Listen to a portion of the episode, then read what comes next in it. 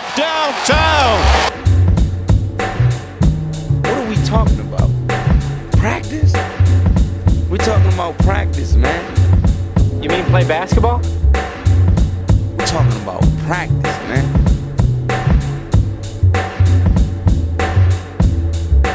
From downtown.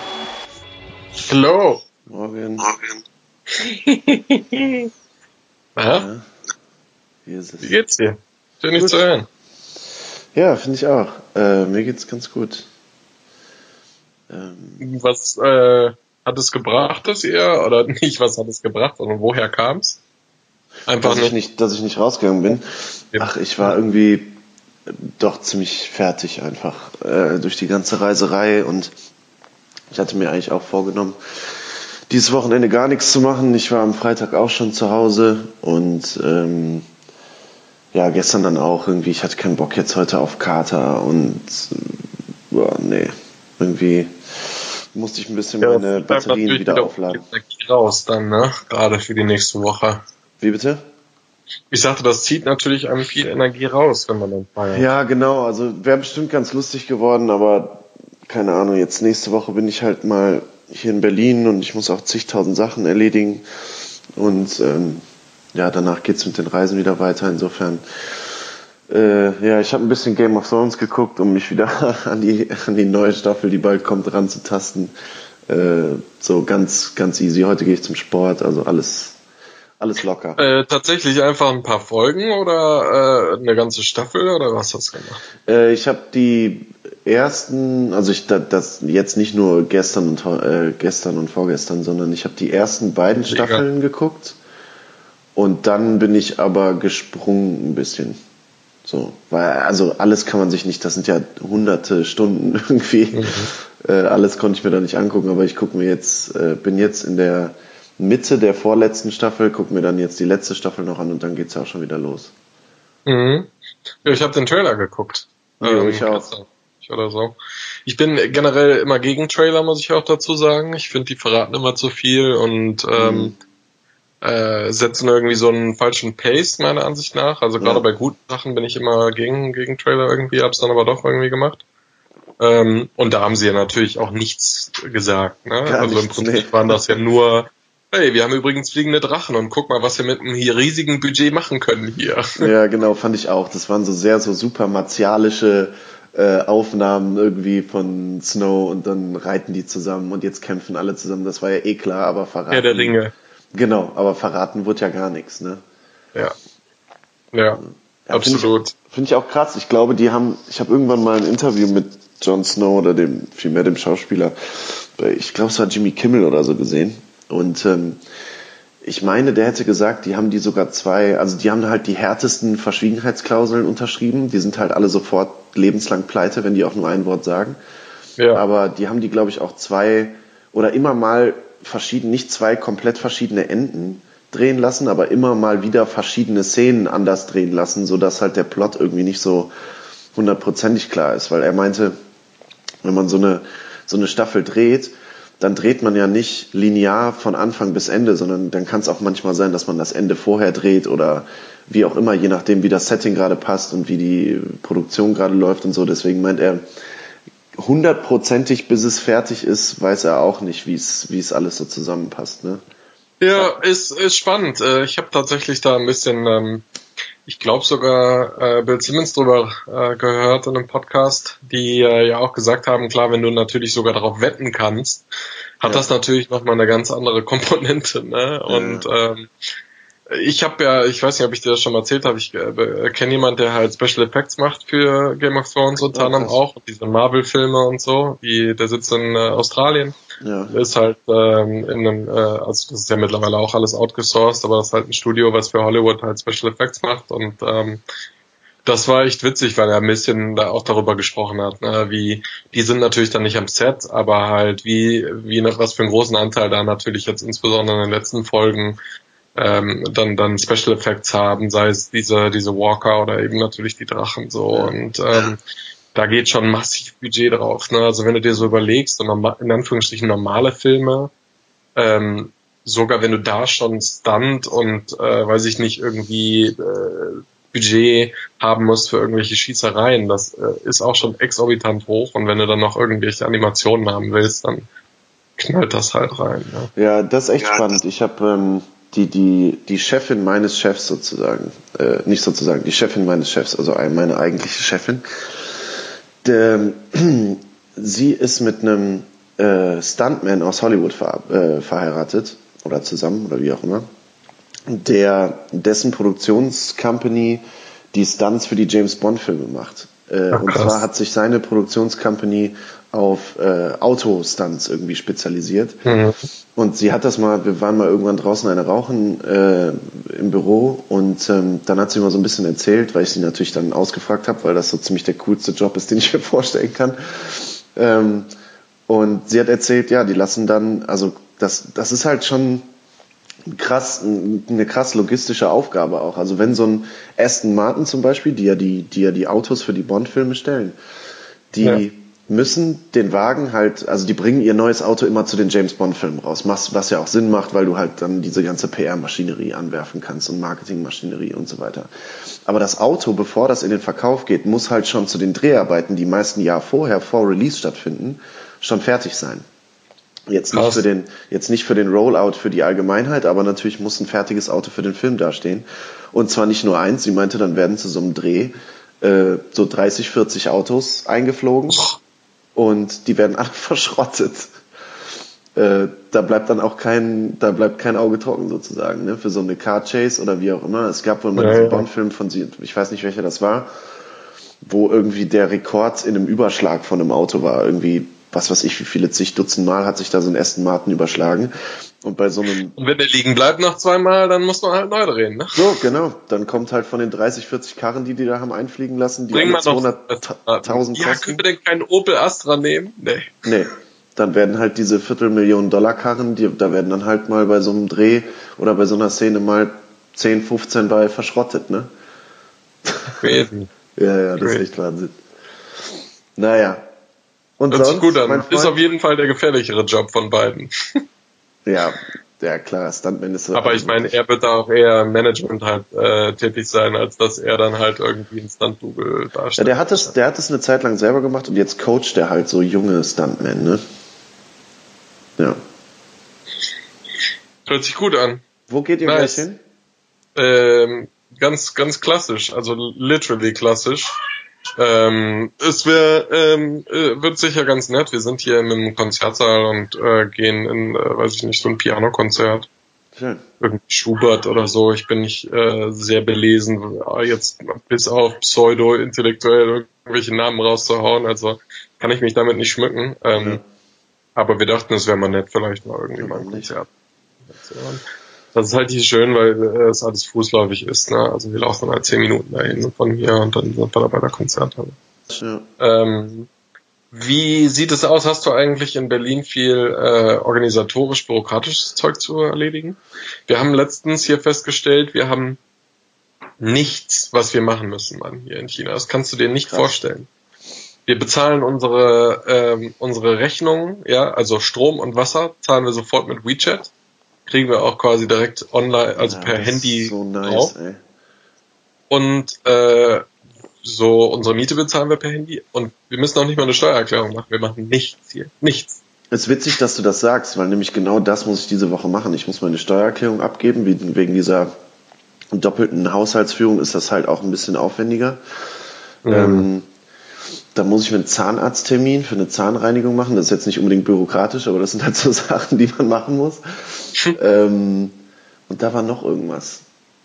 Ach so, doch, ich muss noch eine extra Steuer. Irgendwelche Mietangelegenheiten. Äh, nee, ich muss nach Düsseldorf nochmal diese Woche ähm, für zwei Tage, was ja mit Eurowings und so immer ratzfatz irgendwie geht. Für einen 20 kommst du dann nach Düsseldorf. Arbeite ich zwei Warte, warte, warte. Zahlst du wirklich nur ein 20? Was zahlst du? Ja, schon ein Fuffi. Ne? Nee, nee. Äh, wenn du die, also es gibt die Flüge, die du, wenn du den ganz frühen Flug nimmst, um halb sieben morgens, der kostet 19,90 Euro. Warte, ohne Steuern? Ohne Steuern, ja, mit Steuern eingerechnet. Mit Steuern. ne? Mit Steuern. Krass. 19,90 Euro netto fliegst du von Berlin nach Düsseldorf und da für das kannst du halt nicht mit dem Auto fahren. Ne? Das ist halt schon Und da, da sind jetzt irgendwie keine Meilen oder so von mir drin, sondern ist der ganz reguläre Preis. Kommt halt Tötest du aber auch moralisch gefühlt zwei Eisbären? Ja, also ja klar, mein äh, ökologischer Fingerab- oder Fußabdruck ist natürlich tiefschwarz, wenn ich sowas mache, ne? Das ist klar. Ja, ich muss nur nach Düsseldorf, ähm, weil am Dach, bei, äh, auf meinem Dach, du kennst das ja oben, diese Luke, wo man quasi raus kann. Ähm, da wird so eine nochmal, da wurde schon und wird jetzt nochmal irgendwie so eine Feuertreppe irgendwie angelegt und äh, ja, weiß ich auch nicht. Das Nein, ist nicht. wohl jetzt Pflicht von der, ja, ist wohl jetzt irgendwie Pflicht von der Stadt, sowas zu machen und deswegen werde ich dann wahrscheinlich Donnerstag und Freitag aus, äh, aus Düsseldorf arbeiten. Okay. Ja. So der Plan für diese Woche. Äh, Steuer, Zahnarzt, Dachdecker. Alright, sollen wir einfach mal ein bisschen rumgehen? Ich habe eine Sache, die ich anteasern kann nachher, aber ähm, das machen wir vielleicht erst ab, ab dem nächsten Mal. Da würde ich mich ein bisschen darauf vorbereiten, spezifisch. Ja, ich würde auch, also ich meine, das ist natürlich immer schwierig, wenn wir nicht jede Woche aufnehmen, aber ich würde gern irgendwann mal noch so diese Teamadoption machen.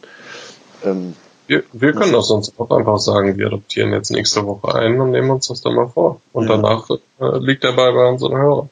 ja. Also nächste Woche habe ich nämlich auf jeden Fall auch Zeit. Ich äh, fliege dann danach den Montag erst wieder weg.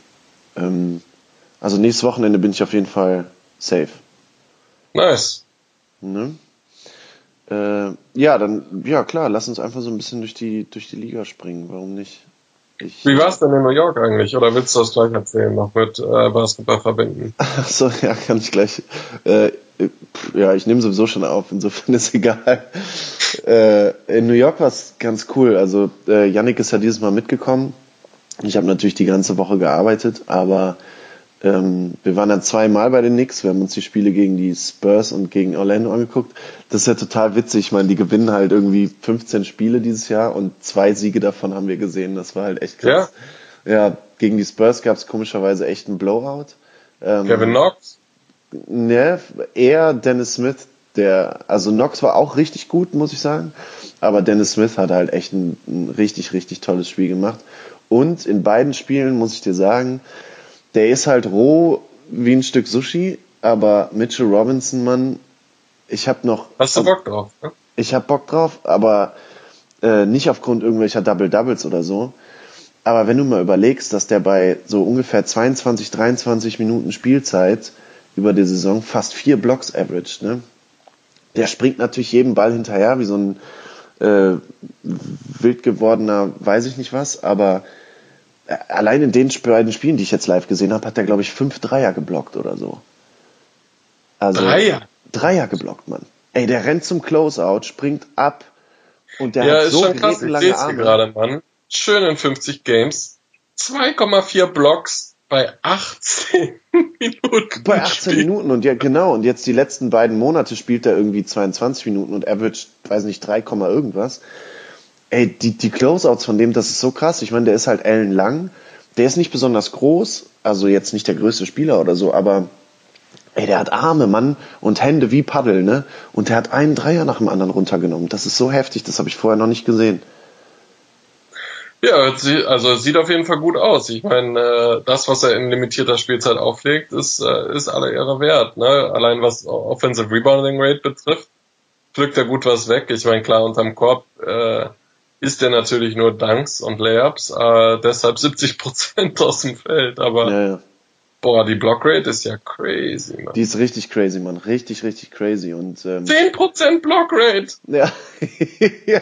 Jeden zehnten Wurf blockt er, er auf dem Feld. Das ist übertrieben, ne? Und ähm, da, was wollte ich jetzt gerade sagen? Ja, das, das Ding ist natürlich, dadurch, dass der jedem Ball hinterher springt, äh, holt er sich auch gern mal irgendwie in fünf Minuten vier Fouls ab oder so, ne? Weil er halt, der hat halt noch eine Macke, der muss halt noch irgendwie geschliffen werden. Aber ich sag mal so, ähm, ich habe jetzt auch ein paar, einmal war ein Bericht auf ähm, SB Nation und auf Bleacher Report war auch irgendein so ein Artikel, die gesagt haben, naja, also die Knicks haben schon ganz gute Assets mit Knox und mit äh, Dennis Smith vor allem, aber äh, viele GMs scheinen wohl irgendwie der Meinung zu sein oder generell so Leute aus der Liga, dass eigentlich Mitchell Robinson das beste Asset ist, weil äh, ja, so eine Blockrate hat halt auch noch keiner gesehen. Ey. Ne? Mit 19 Minuten Spielzeit Dritter mit bei Blocks per Game. 0,1 Block per Game hinter Anthony Davis, den kriegt er also noch dieses Jahr. Das ist pervers, ne? ja, ja. Also das hat schon Geiles, Spaß gemacht. Twitter- geiles Twitter-Handle übrigens auch. 23 Savage. Mm. Ey Junge, und Dennis Smith hätte beinahe einen Dank rausgehauen, Mann. Der wollte, Ich weiß. Gesehen. Alter, der wollte diesen, das Leben von dem nehmen. Wirklich. Und der hat den leider Das auf den der Ring gesetzt. Das ist, das ist äh, geil. Wie war da der Garten? Standen die Leute? Ausgeflippt, Mann. Ey, kannst du dir nicht vorstellen, als er zum Korb gezogen ist und dann hochgesprungen ist und den auf den Ring gesetzt hat, das gab ein Getöse. Yannick und ich sind natürlich auch sofort aufgesprungen. Hold me back. Ja, wirklich richtiges Hold Me Back. Ähm, wir saßen relativ weit oben, aber die Sicht ist ja trotzdem von überall ganz gut. Ähm, und auf den Schock musste ich dann, äh, mussten wir uns dann erstmal noch ein Bier holen. Was, äh, was verzapfen die da? Literally? Äh, wir haben Stella getrunken ähm, in 0,6er Dosen. Boah, ja, danach, äh, das ist halt auch das Ding, die schenken ja im Viertel. was wollen die dafür? 10,50 Dollar oder was? Ach Quatsch, nee, 12, 13, 14, Okay. 14 Dollar. Schon, also jenseits von, äh, jenseits von anständig irgendwie. Aber ja, so eine 06er Dose, wenn du dir die in einem Viertel reinhaust, dann äh, kannst du auch den Anfang des nächsten Viertels erstmal auf der Toilette verbringen, ne? du hast eine leichte Blase, Junge. Ja, das- genau, das muss halt erstmal durch dein, das geht halt ratzfatz durch den Kopf. Irgendwo in Heiligenhaus drehen sich deine Handballkollegen äh, im Grab um. Ja. Äh, gib mir mal zwei Sätze zu Alonso Tria übrigens, nach, neben einem Weltklasse-Namen. Ja, Weltklassename, das stimmt. Äh, ja, Stats on Steroids, ne? Weil äh, also wenn wenn er dann mal spielt und einen guten Tag hat, also das war bei allen, bei beiden Knicks-Spielen so, die ich gesehen habe, die äh, wenn einer einen guten Tag hat, dann lassen die den halt laufen. Ne? Scheißegal, ob Sieg oder Niederlage, der wird einfach laufen gelassen. Und ich meine, wenn Alonso Trier in Detroit spielen würde, würde keine Sau über den reden. Ne? Der ist ein ganz netter Spieler, der kann auch bestimmt irgendwie mal der, äh, weiß ich nicht, der kann auch mal der, der elfte Mann irgendwie in einem guten Team sein, aber wir mal die Kirche im Dorf lassen. Also Dennis Smith finde ich, äh, ich würde jetzt nicht sagen, der ist eine Rakete, aber ich finde, der ist richtig, richtig gut. Ähm, Kevin Knox und Mitchell Robinson sind noch wahnsinnig roh, beide. Ich meine, Kevin Knox ist ein Baby, ne? Der ist irgendwie gerade 19 geworden oder so. Ja. Das wird noch eine Zeit dauern. Der hat halt auch noch den, der sieht halt aus wie eine Spinne. Aber ähm, ja, kann man schon mal gucken, ne? Fürs schlechteste Team der Liga reicht's aktuell.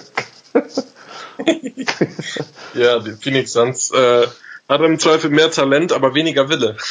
ja, genau. Oder mehr Wille, wenn du so willst, äh, da, euch noch einzuholen. Aber da gucken wir vielleicht gleich mal drauf. Brauchen, brauchen wir denn dann jetzt noch eine Einleitung eigentlich? Eine Intro? Nö, brauchen wir nicht mehr. Äh, hallo und herzlich willkommen zu From Downtown im NBA im Basketball Podcast. Wir sind schon mittendrin in Folge 133, müsste es glaube ich sein. Ähm, ja, der Podcast hat schon vor fünf Minuten angefangen. Yes. Ähm, ich denke, das kriegt ihr auch noch mit. Ähm, ein bisschen den guten Nix-Talk rausgehauen ähm, im Garden. Ich denke, da ähm, waren viele von uns neidisch, dass äh, du mit deinem Bruder da Zeit verbracht hast. Und ähm, ja, du warst wahrscheinlich in der Tat ein bisschen überrascht, äh, einen guten Ball zu sehen von, äh, von deinem Team. Ähm, eher so wie ich momentan nicht sonderlich überrascht bin, äh, täglich zu sehen, wenn man die Boxscore äh, sich anschaut, dass die Dallas Mavericks ungefähr immer mit 40 verlieren, was schon ein bisschen krass ist, aber Rick Carlisle gibt momentan Zero Fucks.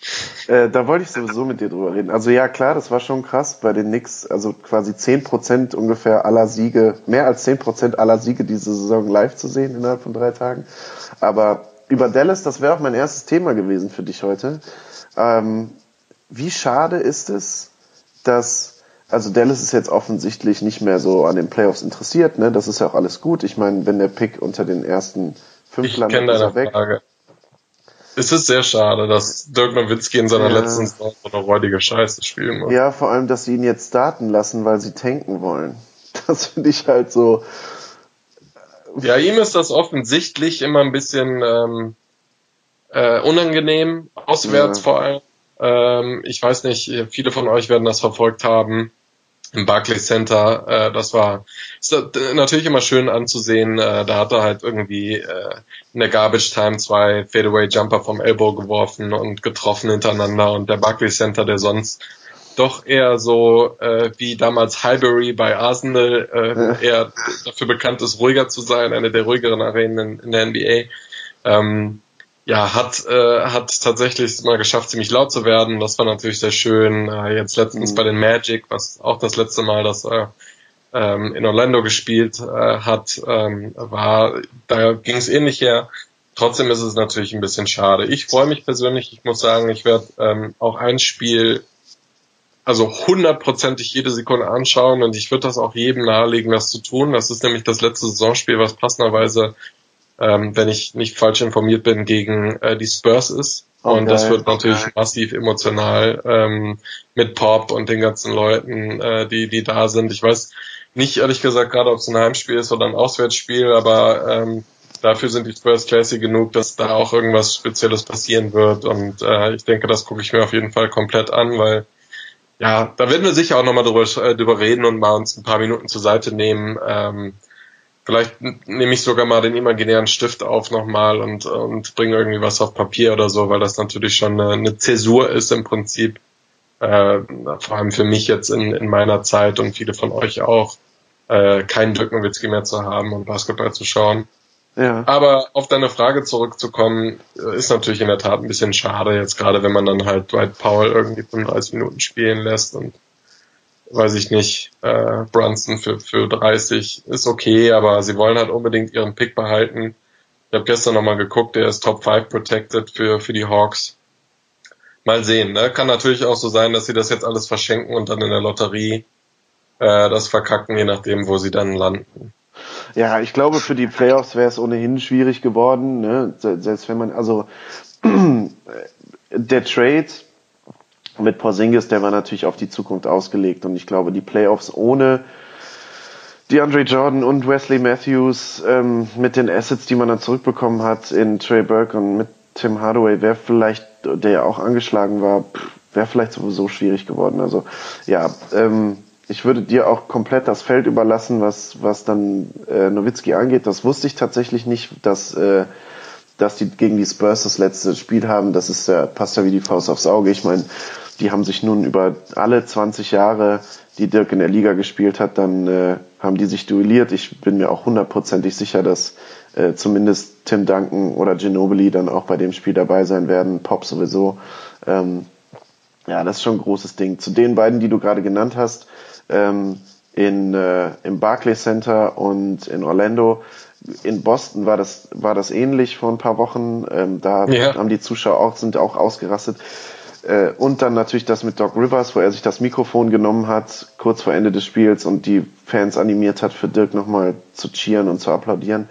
Ja, du hast schon recht, man hat gesehen, dass das Dirk immer so ein bisschen unangenehm ist, deswegen, äh, auch deswegen diese beiden Persönlichkeiten, Duncan und Dirk, sind sich, glaube ich, in der, in der Hinsicht sehr ähnlich. Das war ja bei Tim Duncan auch so, dass er das eigentlich gar nicht so richtig wollte mit dem Abschied, aber ja, mein Gott, äh, zeigt eigentlich nur, und das finde ich das Schöne an der Geschichte, dass ähm, Dirk Nowitzki nicht einfach ein europäischer Superstar oder ein internationaler Superstar oder so ist. Der ist einfach ein Superstar in der Liga. Und ähm, der ist eben auf dem gleichen Level in den 20 Jahren NBA wie alle anderen. Und das sind Kobe, das sind Duncan, das sind äh, Garnett und so weiter und so fort. Da, da reiht er sich nahtlos ein. Und das finde ich eigentlich cool zu sehen, dass dieses, dieser, äh, ja, wie sagt man, das, was vorne immer in Klammern stand, vielleicht am Anfang der Karriere so, ja, das ist der beste Europäer oder das ist der beste, Ja, ja. sowieso, weißt du, das, das, das ist jetzt alles irgendwie in den Hintergrund gerückt. Man sagt einfach, also das, diese ganzen Zusätze, die gibt es nicht mehr, sondern ja, das ist wahrscheinlich ein Top 3 Power Forward All Time. So. Und da wird eben nicht mehr dann erwähnt, dass er aus Europa kommt, dass er aus Deutschland kommt, dass er ein internationaler Spieler ist. Ja, ich, äh, ich weiß nicht, was äh, wie Doncic das sieht. Ich glaube, für ihn ist das auch so ein bisschen awkward, jetzt gerade rübergekommen zu sein und äh, letztlich ein bisschen diese, dieser, dieses Spektakel zu sehen, was ja die NBA auch häufig ist. Ähm, ich bin dann äh, noch ein bisschen vorsichtig, ähm, was dieses Tanking-Jahr dann auf ihn ähm, für einen Einfluss hat. Ich glaube nicht, dass ihn das irgendwie aus der Bahn wirft oder so. Da sind eher so Leute wie Dennis Smith Jr., die, die weniger reif sind, äh, die dann sich vielleicht schlechte Habits aneignen. Aber ähm, sehe ich nicht unbedingt super positiv, dann äh, Jahr, sag ich mal, ihm so zu geben, wo man mit Leichtigkeit einfach die Spiele verschenkt. Das sehe ich immer ziemlich kritisch in der äh, Wachstumsphase. Ein Beispiel dafür wäre zum Beispiel auch Devin Booker, dem ich ähm, unter anderem aufgrund dieser Erfahrung in seinen ersten Jahren auch keine äh, Superprojektion in seiner Karriere ähm, zutraue. Ähm, ich glaube, dass Doncic nochmal ein ganz anderes Talentlevel ist als Booker, der sehr gut auch äh, einfach ein sehr guter High-Volume-Spieler sein kann. Also wenn er 10 Minuten spielt oder 30 Minuten ist im Prinzip jetzt kein großer Unterschied vom Output her, aber ähm, gut. Das vielleicht zu den Mavericks und ähm, ich hätte äh, eine, eine passende Überleitung, glaube ich. Ein Spieler, den man sehr wohl auch äh, nicht, ja durchaus zu Recht durchaus ähm, als als einen der besten Europäer bezeichnen kann als Resümee seiner Karriere, ähm, hat das Team gerade gewechselt und vielleicht ähm, sprechen wir doch mal darüber. Pau Gasol auch äh, in den in den letzten Jahren seiner Karriere, vielleicht sogar das letzte Jahr, ähm, hat seinen Arbeitgeber, die San Antonio Spurs, gebeten, ähm, dass er nochmal ähm, ja, um, um eine Meisterschaft mitspielen kann und hat sich entschlossen, da seinen äh, Ring in den Hut zu werfen mit den Milwaukee Bucks, ähm, die ihn gesigned haben. Wie siehst du das Signing und, ähm, und, und generell so die Position? Wir haben, glaube ich, im letzten Podcast darüber gesprochen, wie die East-Teams äh, aufgerüstet haben. Erinnert das nochmal ein bisschen was? Mm, also witzigerweise habe ich Paul Gasol noch live gesehen äh, vor zwei Wochen, als die Knicks gegen San Antonio gespielt haben, aber natürlich mit sehr limitierten Minuten und so. Ähm, nee, ich glaube ehrlich gesagt, das, das ist eine tolle Versicherung für die Milwaukee Bucks, aber ich glaube jetzt an dem Potenzial, was die Postseason angeht, würde das für mich nicht so sehr was ändern. Ich fand da das Signing von Mirotic interessanter, weil es einfach ja. Da haben wir damals ja auch drüber gesprochen, weil das ein Loch gestopft hat, vermeintlich. Das muss man dann sehen, ob es wirklich so ist, aber ähm, zumindest dahingehend, dass äh, eine Schwäche versucht wurde auszugleichen, nämlich die, die Schüsse aus der Distanz, die zum Beispiel Jannis eben immer noch sehr, sehr unregelmäßig trifft. Ähm, genau wie Bledsoe, man hat eigentlich in Middleton äh, so den, äh, den einzigen Sharpshooter, würde ich mal sagen, im Kader. Ähm, deswegen fand ich das Signing hat total Sinn gemacht und das würde für mich vielleicht auch nochmal ein Spiel oder zwei Spiele mehr in den Playoffs bedeuten, die man gewinnen kann. Pau Gasol, ähm, ja, ich glaube Leadership, ähm, die man sich dadurch ins Team geholt hat, das ist keine Frage, dass das auf jeden Fall hilft. Ähm, es gibt nicht viele Spieler aktuell in der NBA, glaube ich, die so eine erfolgreiche Playoff-Erfahrung ähm, vorweisen können wie er. Ähm, das kann auch dann, wenn wir über internationale Spieler reden, vielleicht auch Jannis nochmal einen, einen Schub geben ähm, es ist nie verkehrt, einen äh, Skills Seven Footer in seinem Team zu haben. Ähm, aber natürlich, wenn man näher an der äh, 40 ist, viel näher an der 40 ist als an der 29 in seinem Prime-Jahr oder an der 30, wo er mit Kobe die Titel gewonnen hat, wird das, glaube ich, sportlich jetzt nicht den größten Unterschied machen. Ähm, aber ja, es kann dich, es kann dich als Team schlechter treffen, als äh, in den Playoffs 10 Minuten Pau Gasol auf dem Platz zu haben. Was ich interessant daran finde, dass die Milwaukee Bucks, hatte ich so das Gefühl, über die Saison hinweg immer noch nicht als ernstzunehmender Contender gesehen wurden in der NBA. Weil es trotz Budenholzer, trotz dass Middleton und Janis beide All-Star geworden sind, dass immer noch so gesagt wurde, ja, aber mal ganz ehrlich, also das sind die Milwaukee Bucks und dann guck dir Toronto an, dann guck dir Boston an, dann guck dir Philly an. Dass jetzt aber Pau Gasol, der vielleicht sogar auch zu einem anderen Team oder in den Westen hätte gehen können, zu einem Content, vermeintlich besseren Contender gesagt hat, nee, ähm, ich gehe zu den Milwaukee Bucks, finde ich interessant. Absolut. Ähm, ich glaube, viel spricht da Mike Budenholzer oder äh, mhm. man liest sozusagen Mike Budenholzers Handschrift dadurch. Ich denke, das ist auch zu Recht äh, der Fall und wahrscheinlich auch der Grund äh, oder ein Grund, wieso er zum äh, Coach of the Year gekürt werden wird. Ähm, interessant ist, dass sie in letzter Zeit einen ziemlichen defensiven Slump haben. Äh, offensiv ist das eine gut geölte Maschine. Defensiv hat äh, man da teilweise den einen oder anderen ähm, äh, Holperstein gehabt in den letzten Wochen. Mal sehen, inwieweit das in den Griff bekommen werden kann. Ich glaube nicht, dass Pau Gasol da ein Faktor für ist. Ich glaube übrigens auch nicht, dass er ein großer Faktor, wie, wie du ja glaube ich auch jetzt, ähm, so wie ich es rausgehört habe, in, in den Playoffs sein mhm. kann. Insofern wahrscheinlich eher Lockerroom, Schrägstrich, ähm, Versicherungsakquisition hier. Ich bin äh, dafür, dass man, ich glaube, das hatte ich auch schon beim Ilyasova ähm, ähm, Trade im Prinzip dann gesagt, dafür, dass man auch die, die jungen Spieler weiter versucht, in der Rotation zu behalten. Ich weiß nicht natürlich, wie das möglich ist in den Playoffs, wenn man eher, weiß ich nicht, auf acht Leute verschlankt oder sieben sogar. Mhm. Ähm, das wird ein bisschen eng, zum Beispiel jemand wie DJ Wilson zu spielen, ähm, äh, der meiner Ansicht nach sehr ähm, annehmbare Saison spielt bei ihnen, ist ein, äh, ist ein junger Spieler in, in seinem Sophomore Year als, als Stretch-Vierer wird er eingesetzt oder auch auf der 5 manchmal. Gefällt mir da sehr gut in einer, in einer Rolle von ungefähr 10 Minuten. Mal sehen, ob ähm, das, sage ich mal, sehr stark in, in diese Art von Rotation dann einschneidet man kann Pau Gasol sicherlich spielen, aber ähm, er ist jetzt nicht par excellence mehr ein Stretch-Fünfer und defensiv sicherlich mittlerweile zwei oder drei Schritte ein bisschen zu langsam, gerade für Rotationen, ähm, die eher Richtung Perimeter gehen. Insofern verspreche ich mir nicht zu viel von der Akquisition. Ja. nee, das tue ich auch nicht. Auf der anderen Seite haben sie, wen haben sie noch? Ich meine, ähm, Brook Lopez ist jetzt auch nicht gerade für seine Defense bekannt, wenn man jetzt mal nur die großen Bodies sozusagen nimmt. Ähm, Thorn Maker hatten sie, hatten sie abgegeben an der Trade Deadline. Ähm, und auf der anderen Seite hat natürlich gerade Toronto, was Big Man angeht, sich mit Marcasol, mit seinem Bruder nochmal verstärkt. Embiid wird in den Playoffs auch äh, in der einen oder anderen Runde warten.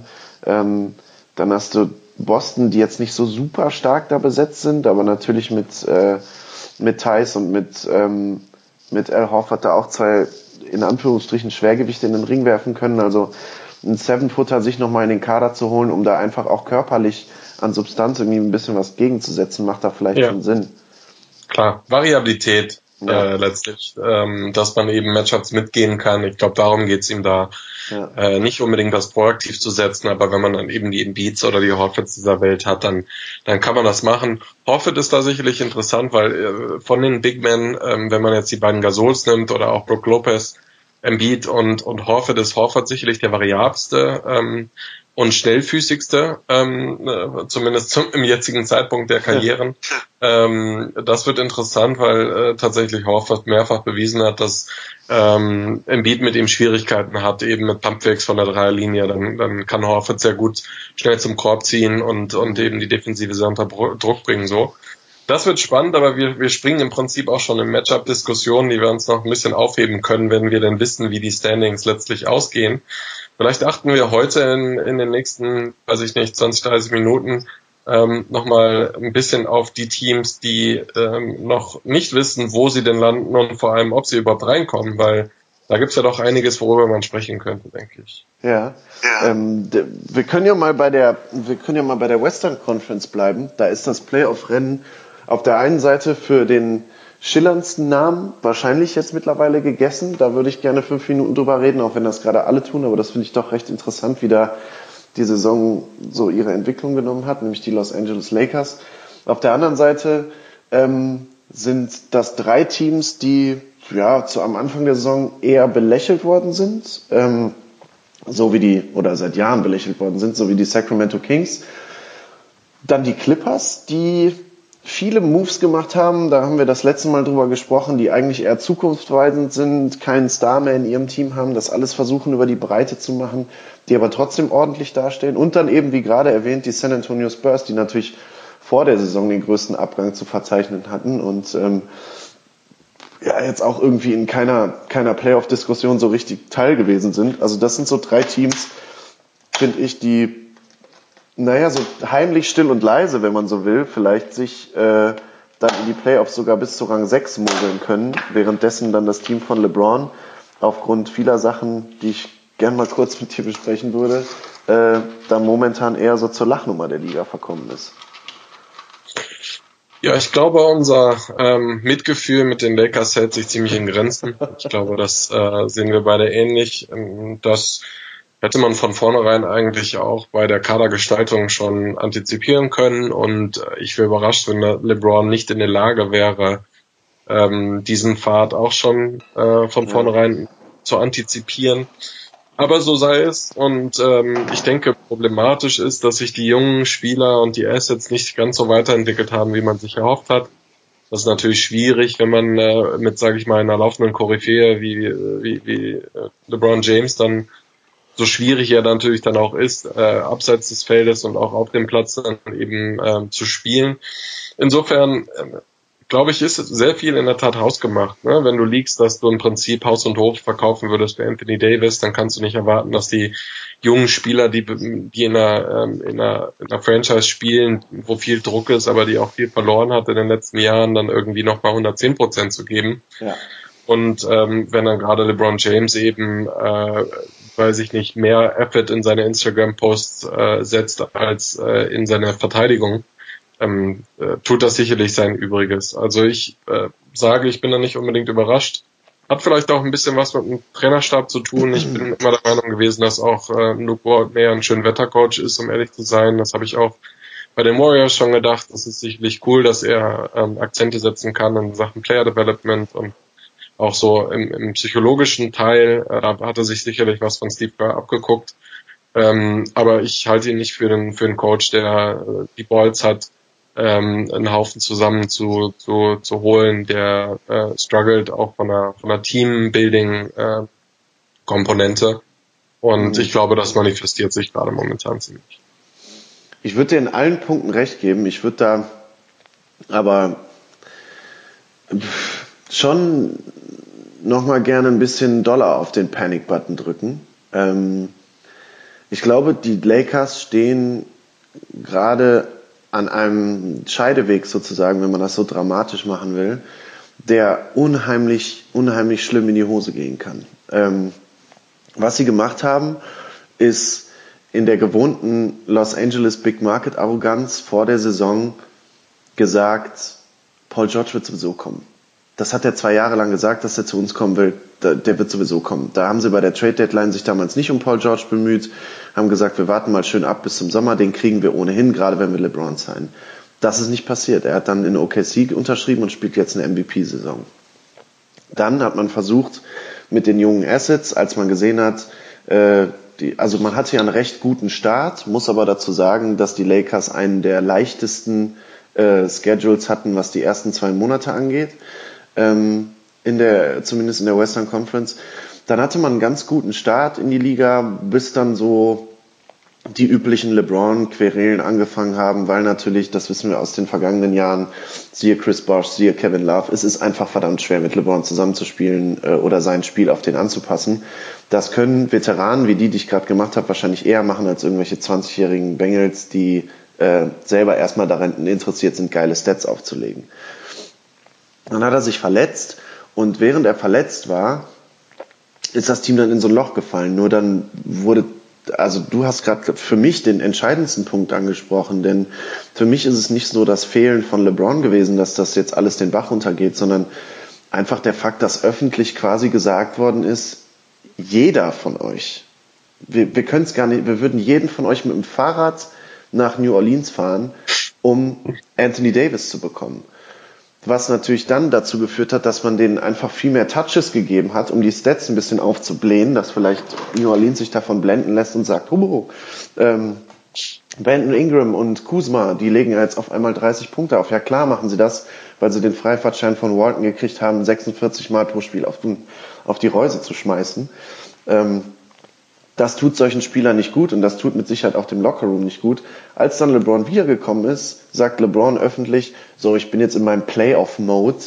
Ähm, und dann klappt es trotzdem nicht, weil natürlich die Foundation dafür total brüchig ist, die man sich da. Und weil er einfach mittlerweile Zeichen trägt, dass er alt geworden oder alt wird. Genau, und das kommt natürlich so, das auch ist ja das Verrückteste daran. Halt. Das kommt auch dazu, glaube ich, ähm, dass wir eben nicht mehr von LeBron mit 29 sprechen, der jedes Team an einem guten Abend alleine auseinandernehmen kann, sondern eben über jemanden sprechen, der auch verständlicherweise mit Mitte 30 einfach mal Hilfe von einem anderen Spieler braucht. Ähm, nicht, dass er nie Hilfe von anderen gebraucht hätte, aber du weißt, was ich meine.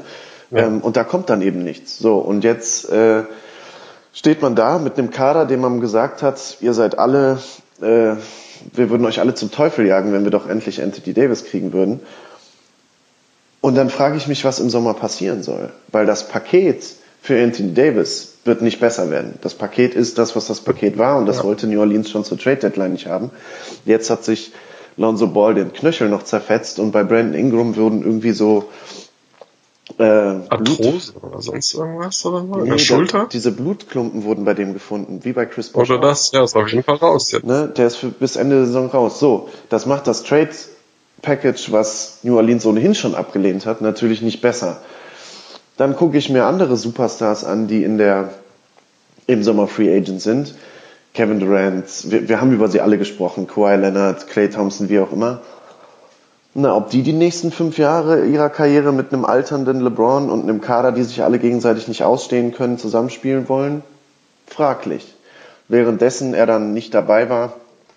Im Westen übrigens auch, ne? was schon eine Rolle spielt, wenn man jetzt mal Ganz zum genau. Beispiel Im Westen schaut. natürlich auch und in der Zeit, wo LeBron nicht da war, anstatt irgendwie das, äh, ja, sag ich mal, man so ein bisschen Ruhe ins Team einkehren lässt, announced er den Launch von äh, Space Jam 2, wie ich dazu stehe, weißt du natürlich, aber da, das wurde dann so klar, dass der eigentliche, wie du sagst mit seinem Instagram-Post, der Fokus von ihm liegt offensichtlich nicht auf dieser Saison und vielleicht auch gar nicht so sehr auf Basketball, was man auf vielen Ebenen verstehen kann, aber ich frage mich nur, wie attraktiv ist das denn dann für einen anderen Free Agent, der in seiner Prime gerade noch ist? Und all dies zusammen kann ich mir vorstellen, dass das nächstes Jahr genauso aussieht.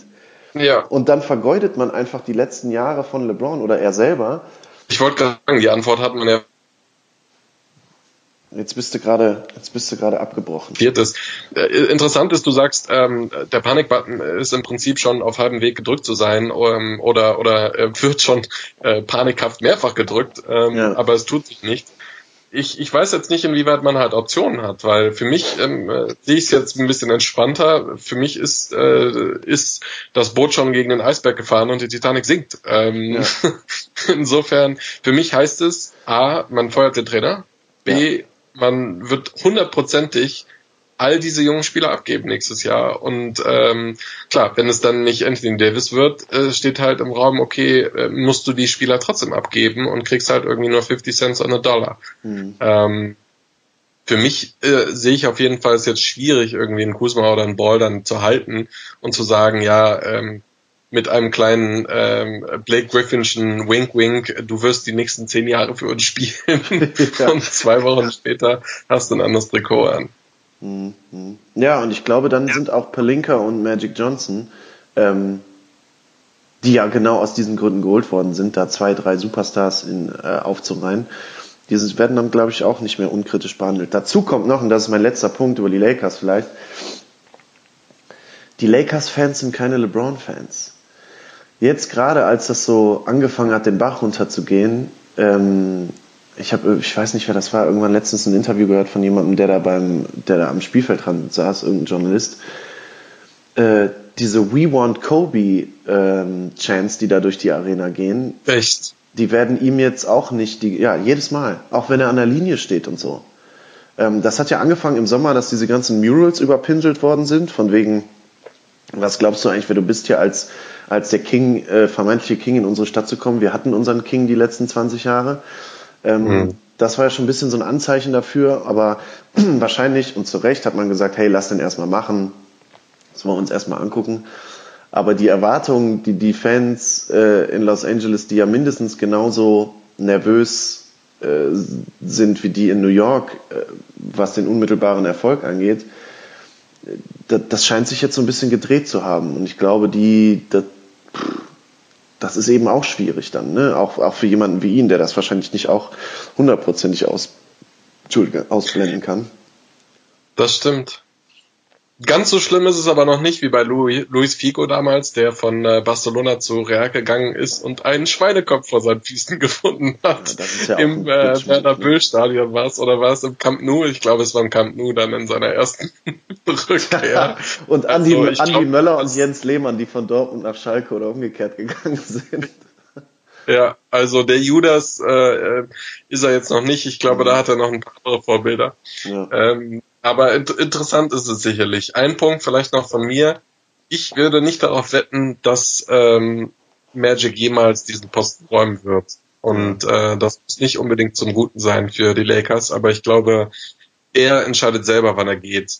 Ähm, ich glaube, das ist noch krasser als äh, eure Phil Jackson Area, wo, äh, wo ihr im Prinzip ihn ihn äh, rausgebeten äh, habt, aber er nicht gegangen ist. Und ich glaube ehrlich gesagt, dass das ähm, bei so einer so einer Hometown Legend äh, ähnlich ist und er im Prinzip der da ja auch quasi ähm, äh, mit mit dem Ownership äh, bestens vernetzt ist, ähm, da ja. nicht unbedingt sein hat. 100 Prozent. Ich glaube, die ersten Köpfe, die rollen werden, sind A, Luke Walton, dann einige Spieler und wenn es richtig scheiße läuft, dann Rob Pelinka. Aber ich glaube auch nicht, dass Magic ja. äh, da irgendwie um seinen Job kämpfen muss. Zu den anderen Teams, die ich gerade genannt habe, wollen wir ein, zwei Sätze mal über die Sacramento Kings verlieren? Ähm, Unbedingt. Äh, äh, Go Kings. Ich hoffe, ja. dass sie äh, tatsächlich das Loch, was sich ein bisschen äh, gebildet hat oder was sie sich selber geschaufelt haben durch ein paar, paar sloppy Ergebnisse, äh, dass sie das wieder schließen können und äh, da rauskriechen können. Ähm, sie sind nämlich tatsächlich vor Games vier, vier Spiele hinter ähm, den Spurs, äh, haben allerdings, glaube ich, zwei oder drei Spiele auch weniger ähm, bislang auf ähm, dem Spielplan. Insofern hoffe ich, dass sie tatsächlich das nochmal schließen können. Ich habe nichts gegen die Spurs, äh, sie in den, in, in den Playoffs zu sehen. Ähm, sicherlich ist das für ein oder zwei Spiele isoliert betrachtet auch immer sehr, sehr, sehr schön. Äh, weiß ich nicht, David Bertans äh, 50 Prozent von der Dreierlinie werfen zu sehen. Aber äh, ich muss ganz ehrlich sagen, die Sacramento Kings finde ich von allen, sogar auch wenn man die, sich die Clippers anschaut, von den dreien, die ähm, jetzt quasi in der Hand sind, ähm, wirklich noch am attraktivsten. Einfach auch wegen die Aaron Fox. Buddy Hield spielt eine coole Saison. Äh, sie haben sicherlich mit Bergley einen spannenden Rookie. Sie haben ein paar etablierte Spieler, die man sich äh, eigentlich ganz gern anschaut. Ja. Äh, mit dem Jägermeister haben sie einen Coach, der uns sehr sympathisch ist. Insofern, ja, würde ich sie sehr, sehr, sehr gern sehen. Und ich glaube, das wäre auch spannend, vielleicht mit einem witzigen Shootout verbunden gegen die Warriors. Ähm, äh, hat man noch ein paar Storylines, die Marcus Cousins, die Kings. Wäre wär sicherlich eine coole Story. Ja, finde ich auch. Also die, die Spurs in allen Ehren, aber die sind halt totlangweilig, sind wir mal ehrlich. Also LeMarcus Aldridge und DeMar DeRozan, die äh, hauen jetzt nicht die TV-Quoten nach oben, würde ich sagen, die beiden mit ihrem äh, Midrange-Game. Aber ähm, das finde ich eben auch. Also äh, egal, gegen wen es geht für die Warriors und ähm, das ist auch eine jährlich wiederkommende Narrative, die ich äh, nicht so richtig ernst nehmen kann. Oh, die Warriors haben gegen Orlando verloren. Ist da jetzt doch eine Krise drin und bla. Leute, denen ist die Regular Season doch scheißegal. Scheiße. Sind wir doch mal, ey, mein Gott, also da, da muss man doch nicht jedes Jahr drüber reden. Aber ähm, wenn es dann gegen die Sacramento Kings gehen würde, das fände ich auch geil, weil so ein, so ein Team wie du mit denen, die du gerade genannt hast, so Buddy Hield und De'Aaron, De'Aaron Fox und so, ich glaube, das sind so zwei Spieler, vielleicht auch Bagley schon, obwohl er natürlich erst frisch dabei ist. Ähm, das sind so Spieler, denen das scheißegal ist. Gerade so ein De'Aaron Foxman, der, der, der schöpft doch daraus Motivation, sich dann gegen Curry beweisen zu können und das auch auf großer Bühne zu, äh, tun zu können. Natürlich werden die da den kürzeren ziehen, aber ich kann mir auch vorstellen, dass da so ein, ja, dass es halt so ein äh, offenes Visier-Shootout wird und das wäre dann vielleicht im Zweifel doch ein bisschen spektakulärer, als äh, wenn das die Spurs treffen würde. Absolut. Ähm, spannend wird's für die Warriors sicherlich äh, Richtung zweite Runde. Äh, natürlich je nachdem, wer, ob es so bleibt oder nicht. Ähm, aber äh, die Denver. Wahrscheinlichkeit besteht, dass dort äh, die Rockets oder OKC warten könnten. Und das wäre natürlich ähm, sicherlich ähm, sowohl als auch interessantes Matchup. Aber ähm, schauen wir doch sonst noch mal auf zum Beispiel ein, äh, ein Team, ähm, was ich nicht gut lesen kann, muss ich ganz ehrlich sagen, die Portland Trailblazers. Wir haben da, glaube ich, beim letzten Mal äh, geungt, dass wir die Tage von, von CJ McCollum gezählt sehen. Ähm, jetzt mal ganz einfach total blunt. Was wäre ein Erfolg für die Portland Trailblazers diese Saison? Zweite äh, Runde? Ja, ich würde schon sagen, die zweite Runde. Ich müsste mir jetzt die Standings nochmal. Hast du die gerade vor dir, dass wir mal gucken können, was ja, das aktuelle stand jetzt Matchup wäre? spielen äh, in einem 4-5-Matchup eben als, als mhm. äh, Fünftplatzierter. Ja, da würde ich OKC doch den Edge geben. Ähm, einfach aufgrund dessen, dass äh, selbst wenn Russell Westbrook weiterhin nur mit Ziegelsteinen um sich schmeißt, ist Paul George einfach in diesem Jahr ähm, und so sneaky gute Verstärkung. Ähm, plus diese sneaky guten Verstärkungen. Ich meine, Schröder spielt eine ordentliche Saison, Morris haben sich dazu geholt und so. Würde ich schon OKC stärker sehen. Deswegen glaube ich, wäre für Portland ähm, wäre für Portland die zweite Runde echt ein Erfolg. Zu CJ McCollum, wir hatten das schon mal angesprochen, wie du richtig sagst. Ja, er hat kein gutes Jahr erwischt und ich glaube, das hätte zu einem schlechteren, nicht zu einem schlechteren Zeitpunkt kommen können für Portland, weil ich denke nämlich doch, dass nach dieser Saison diese, diese Zäsur des, des, äh, ja, dieser Doppelspitze, sage ich mal, auf den Guard-Positionen kommen wird, dass man eben eine Entscheidung treffen muss, ob man mit der Mittelmäßigkeit die nächsten Jahre in der Prime von Damian Lillard und McCollum zufrieden ist oder eben, ob man da irgendeinen Move machen muss. Damian Lillard, glaube ich, würde sich die Franchise und auch die Fanbase sehr schwer tun, abzugeben. Ähm, aufgrund der letzten Jahre, wir erinnern uns alle an den Hero Shot, äh, Hero Shot gegen Houston äh, im Spiel 7, solche Geschichten, ähm, Clutch Dame und so weiter und so fort. Ich glaube, es würde dann CJ McCollum treffen, wenn sie einen davon abgeben, aber nach dieser Saison würde ich mal sagen, ist sein Trade Value um locker 20 Prozent gesunken, wenn nicht sogar noch ein bisschen mehr ich als frustrierter Fantasy-Owner kann das beurteilen. Ähm, ja, und ich glaube, deswegen ist das eine, ist das eine verdammt schwierige Situation, denn ein Playoff-Contender werden sie, solange die beiden da spielen, immer sein. Aber das ist eben die Frage, wenn man dieses gute alte Sprichwort in der NBA, nichts ist schlimmer als die Mittelmäßigkeit, ähm, ist man damit zufrieden, dass man irgendwie zwischen fünf und acht jedes Jahr rum cruist oder ist man damit nicht zufrieden? Und auf der anderen Seite auch, ist auch Lillard damit zufrieden, als Face dieser Franchise immer darum zu cruisen? Oder sagt er irgendwann, nee Leute, also jetzt, ne, ich bin jetzt knapp irgendwie acht bis zehn Jahre hier, jetzt reicht's mir langsam. Interessant ist für mich auch äh, dahinterstehend ähm, die, die Philosophie, wie du, wie du dein Team aufbaust und um wen du dein Team aufbaust. Ähm, wenn man sich jetzt mal anschaut, äh, die Zahl der Teams, die um Ball- und ähm, spieldominante ähm, Guards aufbauen in ihren in ihren Reihen, also wo du wirklich zwei Guards hast, die, ich sag mal, äh, einfach in Anführungsstrichen Star-Status besitzen, ähm, dann hast du A nur eine Handvoll von Teams, also man könnte Philly zum Beispiel nennen, ähm, auch wenn das natürlich nominell nur nur der Fall ist äh, mit, mit Simmons und äh, mit Butler, du hast äh, oder hattest zumindest Rest in Peace die Washington Wizards mit mit Wall und Beal.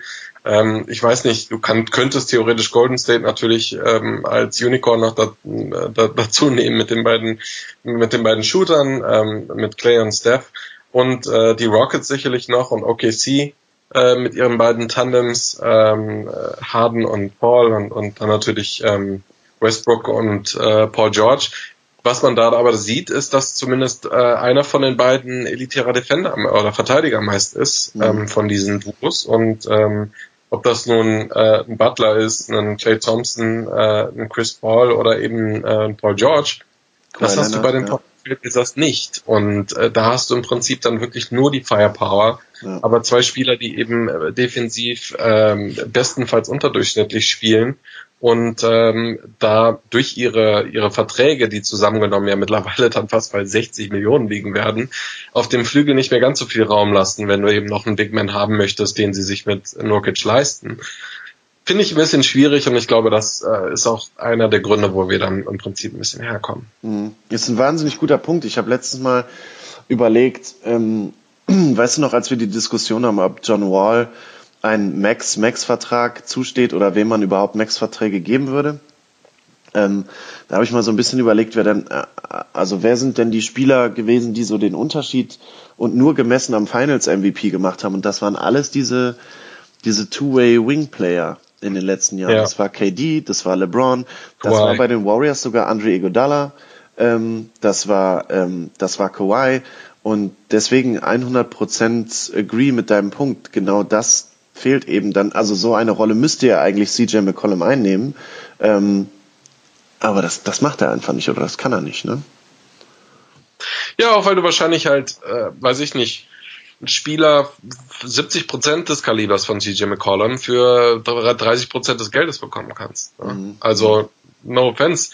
Das ist natürlich jetzt auch ein bisschen äh, äh, in den Himmel gemalt, ähm, müsste man sich genauer angucken, aber ich bin mir recht sicher, wenn ich mir jetzt ein bisschen Zeit nehme und vielleicht schaffe ich das ja für, für nächste Woche perspektivisch da mal ein paar Spieler rauszufinden oder äh, wenn ihr das macht, ähm, wo wir denken, okay, der, der liefert ähnlich viel Output oder weiß ich nicht, wie gesagt, 30 Prozent weniger und hat aber einen guten Vertrag. Und da sollte es auch ein bisschen das Mandat sein, des Front Office entsprechende Spieler zu suchen, bevor sie so viel Geld kosten. Und das ist eine Sache, die zum Beispiel auch die, die Spurs immer gut gemacht haben, die witzigerweise ähm, mal wieder eine Cross-Referenz zum, zum American Football, die äh, die Patriots so gut machen, äh, dass man eben Spieler dann hat, äh, wenn sie noch günstig sind, bestenfalls in den Rookie-Verträgen und halt später dann eventuell sich von ihnen trennt und, äh, und neue um andere Spieler um, äh, aufbaut ich denke, das wäre ein klassisches Beispiel, was man bei, bei CJ McCollum nehmen kann. Ja.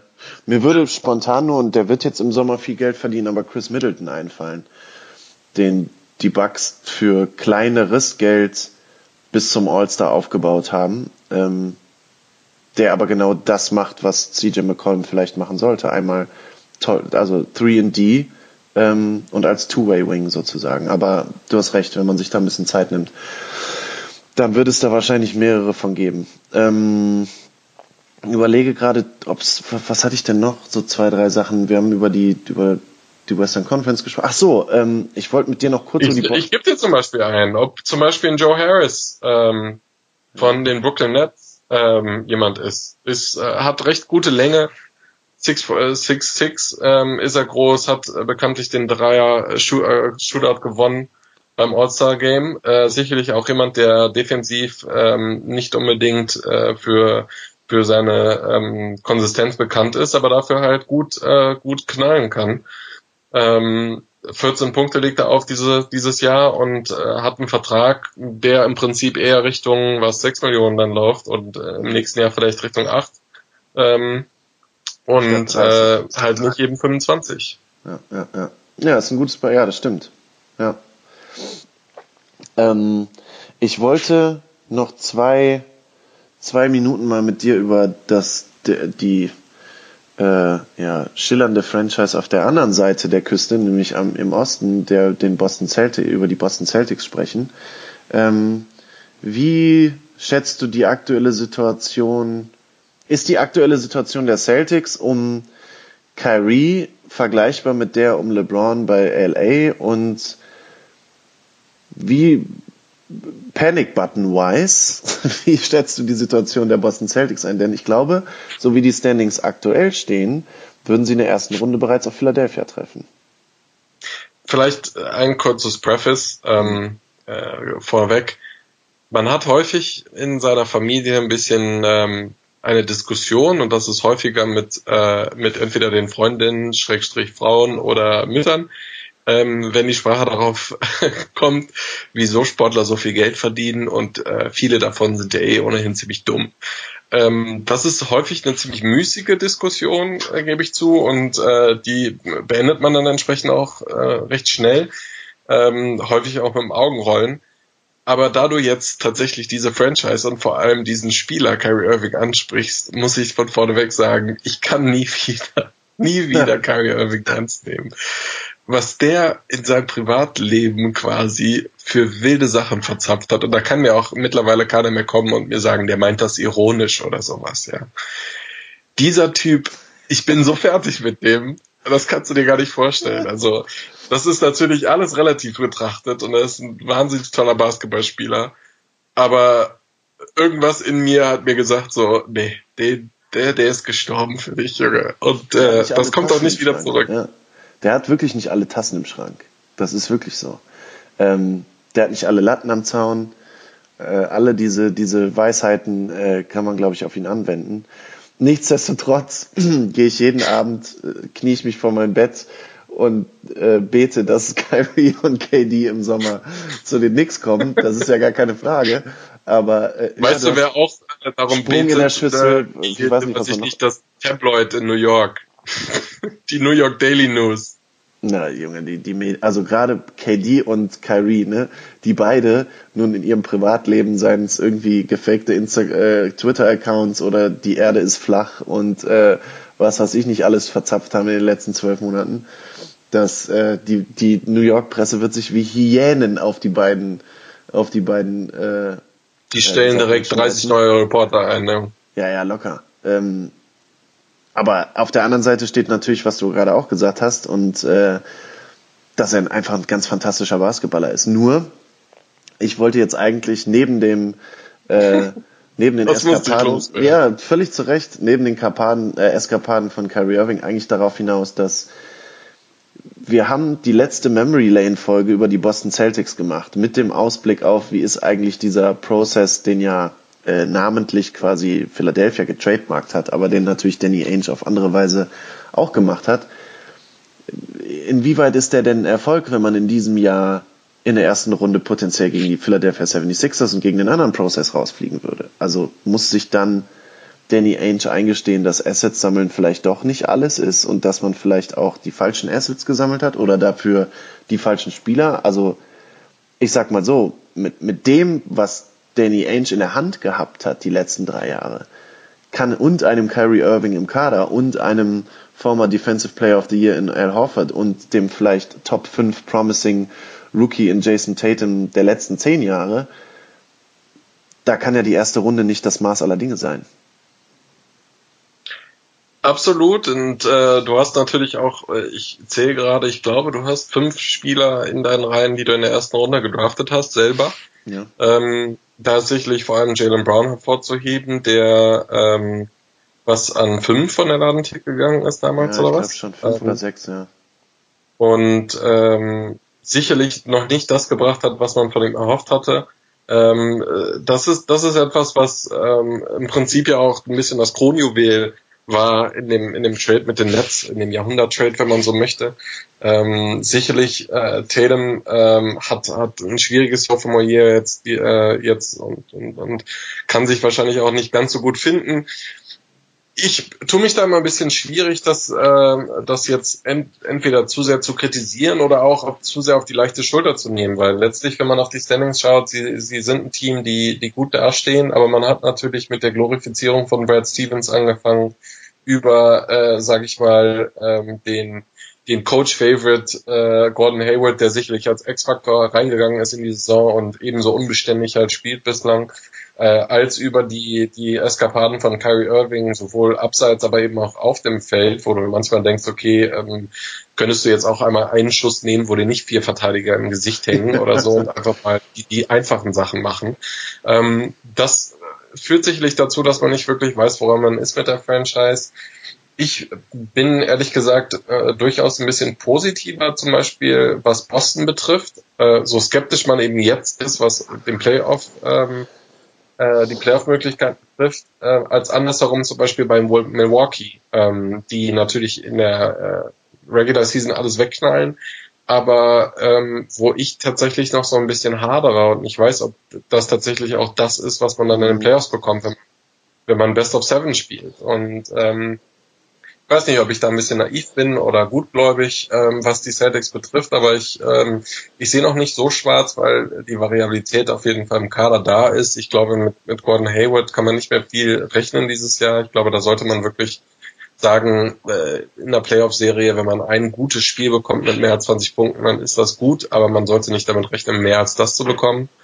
Ob das dann in der Konstellation reicht, man überweist natürlich auch Gordon Hayward, deshalb nenne ich ihn so viel, weiß ich nicht, was, 25 Millionen Euro dieses Jahr oder nächstes Dollar. Jahr, nächstes Jahr über 30, ja. Ja, und ähm, das ist sicherlich schwierig. Ähm, das ist auch ein Grund, wieso du eben auf den großen Positionen ein bisschen unterbesetzt bist. Thais ist zwar eine solide Option äh, oder auch Jabusele, aber nicht unbedingt ähm, die beste. Insofern, ähm, ja, mal sehen. Ich denke, das ist so ein klassisches Beispiel, wo man gucken muss, wie die Matchups sind in der ersten Runde und ob es äh, die Boston Celtics schaffen, sich so ein bisschen warm zu spielen in den Playoffs. Ähm, und dann geht da sicherlich einiges mit, mit den Closern, die sie hier haben. Ja, das kann natürlich, also ein First, Up, First Round Matchup gegen Philly kann natürlich beides bedeuten. Es kann sein, dass man, wie du sagst, Raus in fünf? raus in fünf.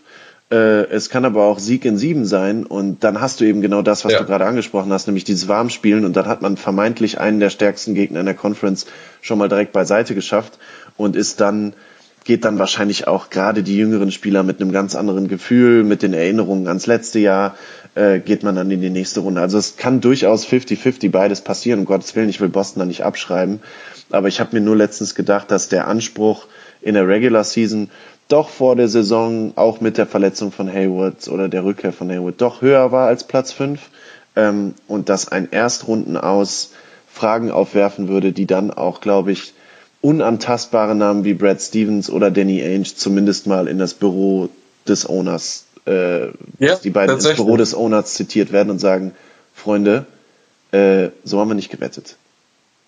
Ja. Ich meine, du hast natürlich, äh, was das Umfeld betrifft, äh, in Boston, äh, in die Sportszene, die, das Management, das Ownership, hast du jetzt nicht so viel Druck. Also das ist jetzt nicht äh, wie, bei, wie bei anderen Teams, Ja, zum Beispiel, äh, sage ich mal, was äh, die Umgebung betrifft bei den Lakers äh, oder eben äh, die Erwartungshaltung auch des Managements oder anders Management wie bei den Houston Rockets zum Beispiel. Mhm. Ähm, ich glaube, da hast du ein stabileres Umfeld. Dennoch ähm, muss sich das natürlich irgendwann ähm, ja monetarisieren oder zumindest dann auch auswirken in ein paar, paar Serien, die du gewinnst. Und letztes Jahr hat man sicherlich ähm, äh, da da ähm, nicht vernünftig äh, ein Closeout gefunden, indem man dann eben die Serie gegen die ähm, Cavaliers dann abgegeben hat. Ja, ich glaube, es wäre, also das wäre natürlich sehr ironisch oder die Ironie des Schicksals, um eine weitere Floskel in den Raum zu werfen, ähm, wenn das erfolgreichste Jahr der letzten Jahre das letzte Jahr gewesen ist, in dem man quasi mit ein paar Rollenspielern und mit ein paar Rookies in die Eastern Conference Finals gekommen ist, ohne dass der Superstar mit auf dem Platz gewesen ist. Das hilft dem Case von Kyrie Irving wahrscheinlich nicht. Und äh, ich werde weiter jeden Abend betend vorm Bett sitzen und hoffen, dass er äh, mit seinem Buddy KD zusammen im Sommer in New York unterschreibt. Ähm, jetzt Von den, von den Teams, die äh, im Prinzip nur bei NBA TV ähm, laufen werden im Osten in den Playoffs, nenn mir mal eins äh, plus Grund, äh, auf das du Bock hast. Sprich Ränge fünf oder sagen wir jetzt ja sechs bis acht. Ich denke, wir haben dasselbe. Ja, ich muss erst mal gucken, wer jetzt überhaupt gerade bei 6 bis 8 ist. Warte mal. Detroit ist mehr Ja. oder minder drin, äh, stark gespielt, obwohl Blake äh, in den letzten Wochen Ja ein bisschen gut, Detroit auf jeden Fall. Ich glaube, die werden nicht auf ESPN oder TNT gefeatured, es sei denn, die werden dazu gezwungen. Ähm, NBA Standings, ich schau mal gerade. 2000. Du hast Detroit, Brooklyn und Miami, ähm, Schrägstrich Orlando, die, die noch im Race sind. Äh, Charlotte können wir meinetwegen auch damit reinnehmen. Ähm, wir Oh. machen das als letztes Segment. Gib mir, gib mir ein Team, äh, auf das du richtig Bock hast und eins, was du null Minuten Also hast. ich habe nie Bock auf die Heat, das weißt du. Ähm, ich weiß aber, auf wen du Bock hast.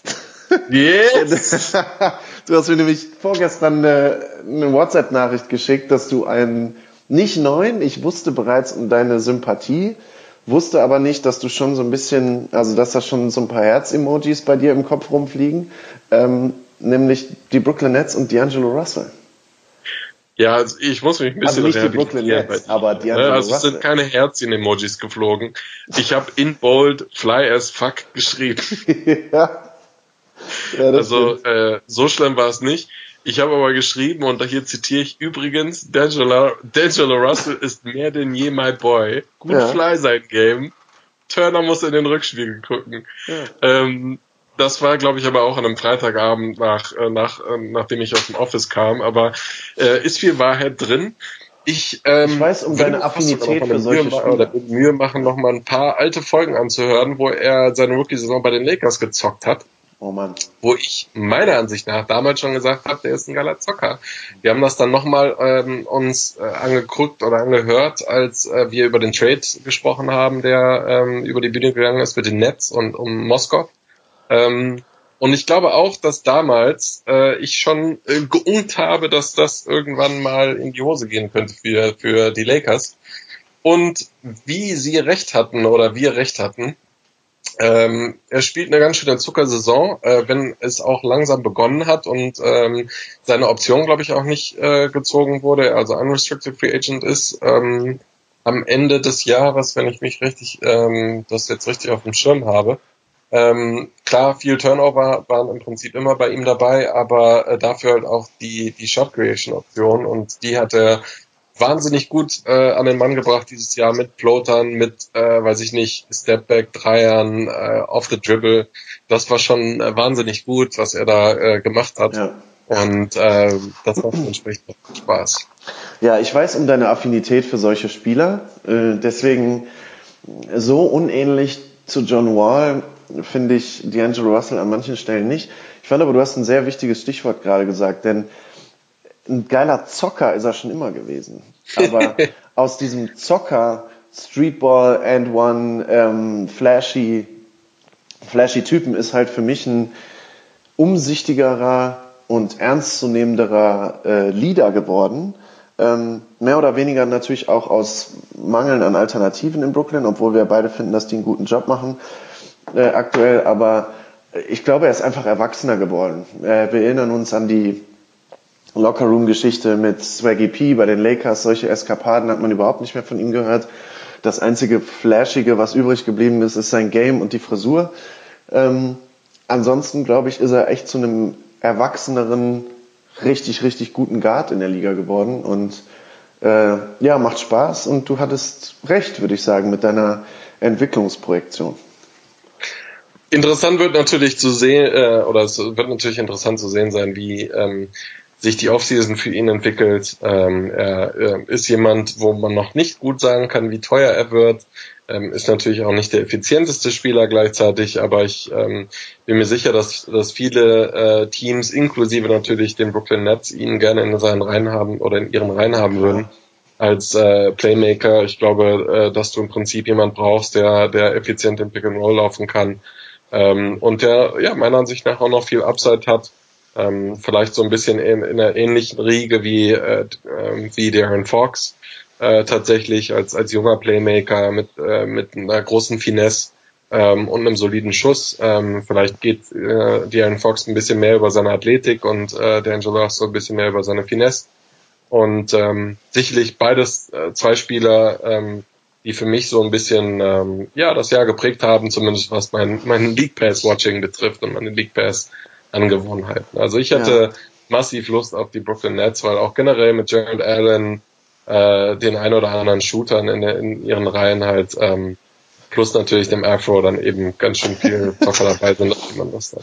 Also massiv Lust auf die Brooklyn Nets habe ich nicht, aber das ist eher mein Fan-Dasein, ähm, was mich daran hindert. Aber ähm, abschließende Frage, ich weiß, du musst gleich los, ganz kurz. Ähm, wir bleiben bei D'Angelo Russell wenn er in diesem Jahr Unrestricted Free Agent ist, vergiss, wir dürfen nicht vergessen, dass die Brooklyn Nets auch zwei Max-Slots in diesem Sommer frei machen können.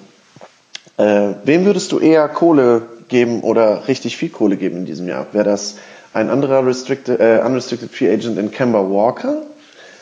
Oder wäre das D'Angelo Russell? Boah. Gut, sehr, sehr gut. Ähm ich weiß halt, also ich denke, allein wegen den Jahren, die du in der Liga ge, ge, ähm, halt gespielt hast, gibst du natürlich, ähm, müsstest du Walker mehr Geld geben. Äh, er hatte jetzt schon seinen Folgevertrag mit den vier Jahren 48 mhm. ähm, und das sucht er jetzt auch, während natürlich äh, der Joe Russell ähm, seinen Rookie-Vertrag gerade die ersten vier Jahre hinter sich gebracht hat. Ähm, aber in einem, in einem Vakuum sozusagen würde ich wahrscheinlich ähm, Russell mehr Geld geben wollen oder zumindest einen Vertrag geben wollen. Nicht unbedingt mehr Geld, aber halt dadurch, dass es wahrscheinlich weniger wird total, äh, würde ich mich besser fühlen, ihm das Geld zu geben äh, und ein bisschen Geld zu sparen, anstatt einen Full Max halt an, an Walker zu geben und ja. ihm dann, wenn er 35 ist, ähm, als super undersized Point Guard zu dem auch ähm, dann eben so viel Geld zu geben. Ich glaube, in der Liga ähm, kannst du Point Guards ganz gut ersetzen. Ja, ich, ich frage deswegen, weil ich mich da auch echt schwer mit tue. Ähm, ich würde auch sagen, wenn ich jetzt was gewinnen muss, dann würde ich wahrscheinlich eher das, den Ball in die Hände von und die, das Portemonnaie öffnen für Kemba Walker. Wenn ich aber überlege und das nur nochmal als äh, quasi ähm, im Nachgang zu der Diskussion, die wir eben hatten, wie viel Prozent mehr muss man denn spenden, um jemanden von gleichem Value zu kriegen.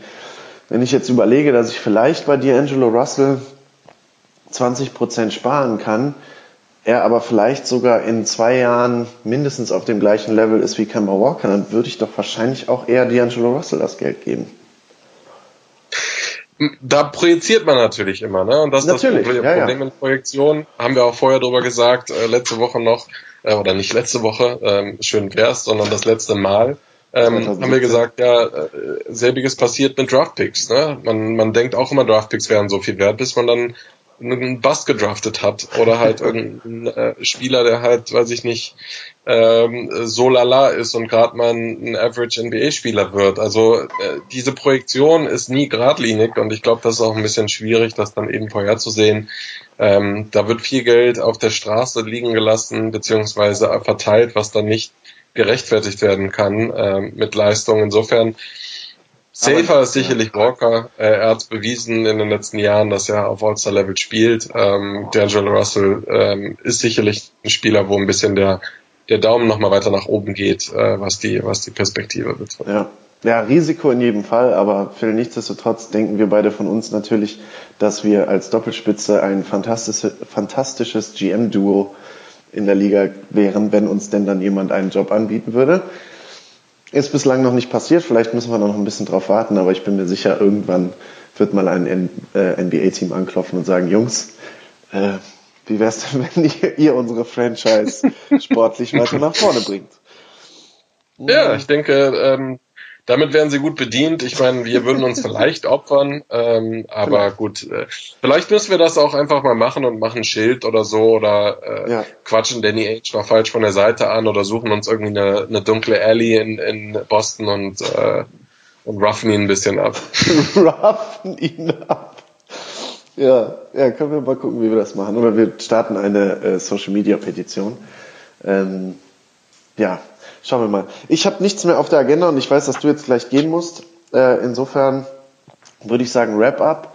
Äh, hat sehr viel Spaß gemacht. Wir sind durch, ich glaube, wir haben fast jedes Team der NBA einmal genannt heute und über ein paar ausführlicher gesprochen und in dem Vorgespräch, was wir bereits aufgezeichnet hatten, was ich äh, dann auch noch wieder vorne dran klemmen werde, haben wir schon äh, groß getönt, dass wir beide nächsten Samstag Zeit hätten. Also vielleicht wird es dann auch endlich mal Zeit, bevor die Playoffs losgehen, ein Team genauer unter die Lupe zu nehmen und die äh, wieder mal ein, ein, ein Kind zu adoptieren, wie wir das äh, in den vergangenen Jahren immer gemacht haben.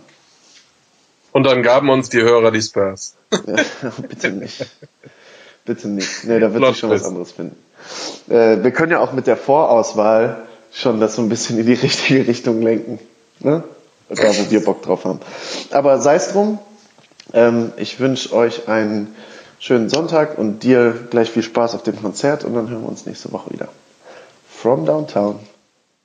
D'Angelo! From Downtown!